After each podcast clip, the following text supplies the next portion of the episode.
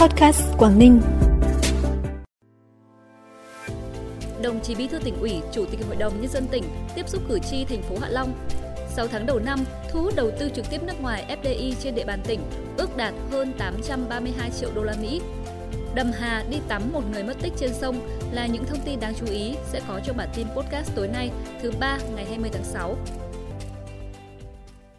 Thưa quý vị và các bạn, chuẩn bị cho kỳ họp thứ 14, kỳ họp thường lệ giữa năm của Hội đồng Nhân dân tỉnh khóa 14, nhiệm kỳ 2021-2026. Sáng nay, đồng chí Nguyễn Xuân Ký, Ủy viên Trung ương Đảng, Bí thư Tỉnh ủy, Chủ tịch Hội đồng Nhân dân tỉnh và các đại biểu Hội đồng Nhân dân tỉnh, Hội đồng Nhân dân thành phố Hạ Long đã có buổi tiếp xúc cử tri 5 phường Hồng Gai, Bạch Đằng, Trần Hưng Đạo, Hồng Hải, Yết Kiêu và cử tri thuộc Hiệp hội Du lịch tỉnh, Hiệp hội Doanh nghiệp thành phố Hạ Long.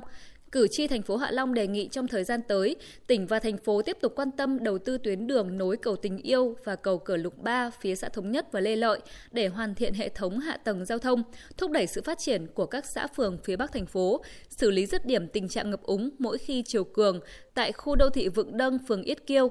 duy trì công tác vệ sinh môi trường một cách thường xuyên liên tục, đồng thời cương quyết xử lý đối với các công trình vi phạm trật tự đô thị. Cử tri Hiệp hội Du lịch tỉnh, Hiệp hội Doanh nghiệp thành phố Hạ Long đề xuất kiến nghị một số nội dung nhằm nâng cao năng lực cạnh tranh của du lịch Hạ Long như cải thiện chất lượng phục vụ tại các điểm du lịch trọng điểm, đẩy nhanh tiến độ cấp phép cho các sản phẩm du lịch mới trên vịnh Hạ Long, quản lý chặt chẽ hoạt động khai thác thủy sản trên vịnh gắn với bảo tồn, khai thác giá trị văn hóa biển, đồng thời tăng cường công tác bảo vệ môi trường biển. Cũng trong sáng nay, đồng chí Trịnh Thị Minh Thanh, Phó Bí thư Thường trực Tỉnh ủy, cùng tổ đại biểu Hội đồng Nhân dân tỉnh, Hội đồng Nhân dân thành phố Uông Bí có buổi tiếp xúc cử tri phường Thanh Sơn.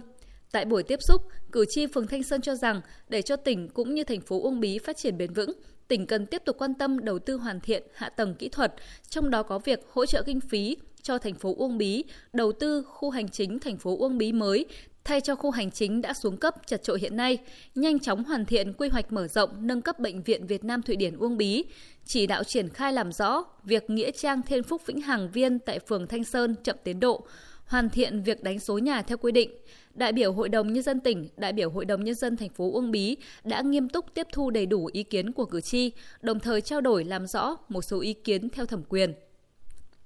Sáng nay, đồng chí Lê Văn Ánh, Phó Chủ tịch Hội đồng Nhân dân tỉnh và các đại biểu Hội đồng Nhân dân thành phố Móng Cái dự tiếp xúc cử tri các xã phường Hải Hòa, Hải Xuân, Hòa Lạc, Trần Phú, Ca Long.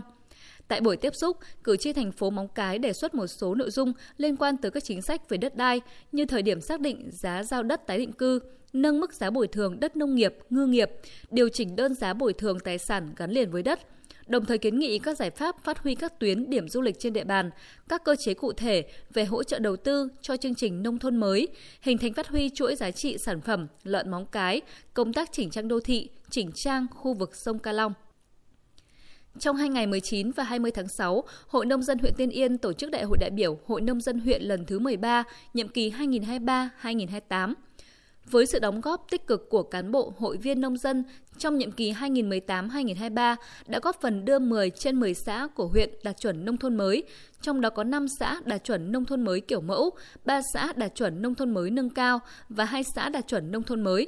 Huyện Tiên Yên được công nhận huyện đạt chuẩn nông thôn mới năm 2019, thị trấn Tiên Yên mở rộng được Bộ Xây dựng công nhận đạt tiêu chí đô thị loại 4 năm 2020.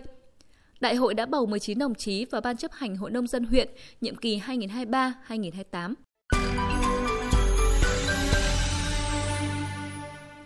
Bản tin tiếp tục với những thông tin đáng chú ý khác. 6 tháng đầu năm 2023, tổng vốn thu hút đầu tư trực tiếp nước ngoài FDI trên địa bàn tỉnh ước đạt hơn 832 triệu đô la Mỹ. Lần đầu tiên Quảng Ninh đón nhận dòng vốn của nhà đầu tư đến từ Thụy Điển. Bên cạnh các nhà đầu tư thuộc thị trường truyền thống như Nhật Bản, Hàn Quốc, Singapore, Đài Loan, Hồng Kông, qua đó góp phần làm đa dạng đối tác đầu tư của tỉnh, nâng tổng số đối tác đầu tư vào tỉnh từ 19 lên 20 quốc gia, vùng lãnh thổ. Sáng nay tại thành phố Hạ Long, Hội Liên hiệp Phụ nữ tỉnh tổ chức buổi giao lưu chi hội trưởng phụ nữ giỏi năm 2023 dưới hình thức sân khấu hóa. Tại buổi giao lưu, 16 chi hội trưởng phụ nữ giỏi đại diện cho 1.542 chi hội trưởng trên toàn tỉnh đã chia sẻ những kinh nghiệm, cách làm hay, sáng tạo trong công tác hội và phong trào phụ nữ ở cơ sở thông qua hình thức sân khấu hóa với các phần thi thuyết trình, tiểu phẩm và biểu diễn văn nghệ đặc sắc. Các nội dung chủ yếu liên quan đến công tác tập hợp, phát triển hội viên, chăm lo đời sống phụ nữ ở vùng khó khăn, vùng đồng bào dân tộc thiểu số, phát triển kinh tế gia đình, xóa đói giảm nghèo, bảo vệ môi trường, xây dựng gia đình 503 sạch. Kết thúc buổi giao lưu, Hội Liên hiệp Phụ nữ tỉnh đã trao 6 giải A, 7 giải B và 3 giải C cho các tiết mục tham dự giao lưu. Trong khuôn khổ chuyến khảo sát nghiên cứu thủy sản tại tỉnh Quảng Ninh ngày 19 tháng 6, đoàn chuyên gia đến từ Trường Đại học Nông Lâm Đại học Huế và Đại học Sydney, Australia đã tới thăm Trường Đại học Hạ Long và có buổi hội thảo chuyên sâu về bệnh học thủy sản với giảng viên và sinh viên khoa thủy sản và khoa môi trường của Trường Đại học Hạ Long. Tại hội thảo, các đại biểu đã chia sẻ, phân tích, thảo luận một số vấn đề trọng tâm về quá trình lây nhiễm bệnh trong nuôi trồng thủy sản và nguyên nhân mầm bệnh phát tán, các phương pháp chẩn đoán và sàng lọc bệnh cũng như các phương pháp phòng và điều trị bệnh trong nuôi trồng thủy sản. Hội thảo cũng đặt vấn đề, thảo luận về nguyên nhân và tìm giải pháp nâng cao chất lượng nuôi trồng thủy sản tại Quảng Ninh trên cơ sở sử dụng thể thực khuẩn nhằm phòng và trị các bệnh truyền nhiễm. Vào khoảng 19h30 ngày 19 tháng 6, một gia đình người dân trú tại phố Lỉ A Cỏng đã đến Ủy ban Nhân dân thị trấn Đầm Hà, huyện Đầm Hà, trình báo về việc con trai sinh năm 1987, buổi chiều cùng ngày ra đập tràn cầu mới ở sông Đầm Hà tắm và bị nước cuốn trôi. Ngay sau khi nhận được tin báo, chính quyền địa phương đã phối hợp với các lực lượng chức năng tổ chức tìm kiếm nạn nhân. Phần cuối bản tin là thông tin thời tiết trên địa bàn tỉnh. Trong đêm nay và ngày mai, thời tiết các khu vực trong tỉnh phổ biến, mây thay đổi, đêm không mưa, ngày trời nắng, nhiệt độ dao động từ 28 đến 34 độ.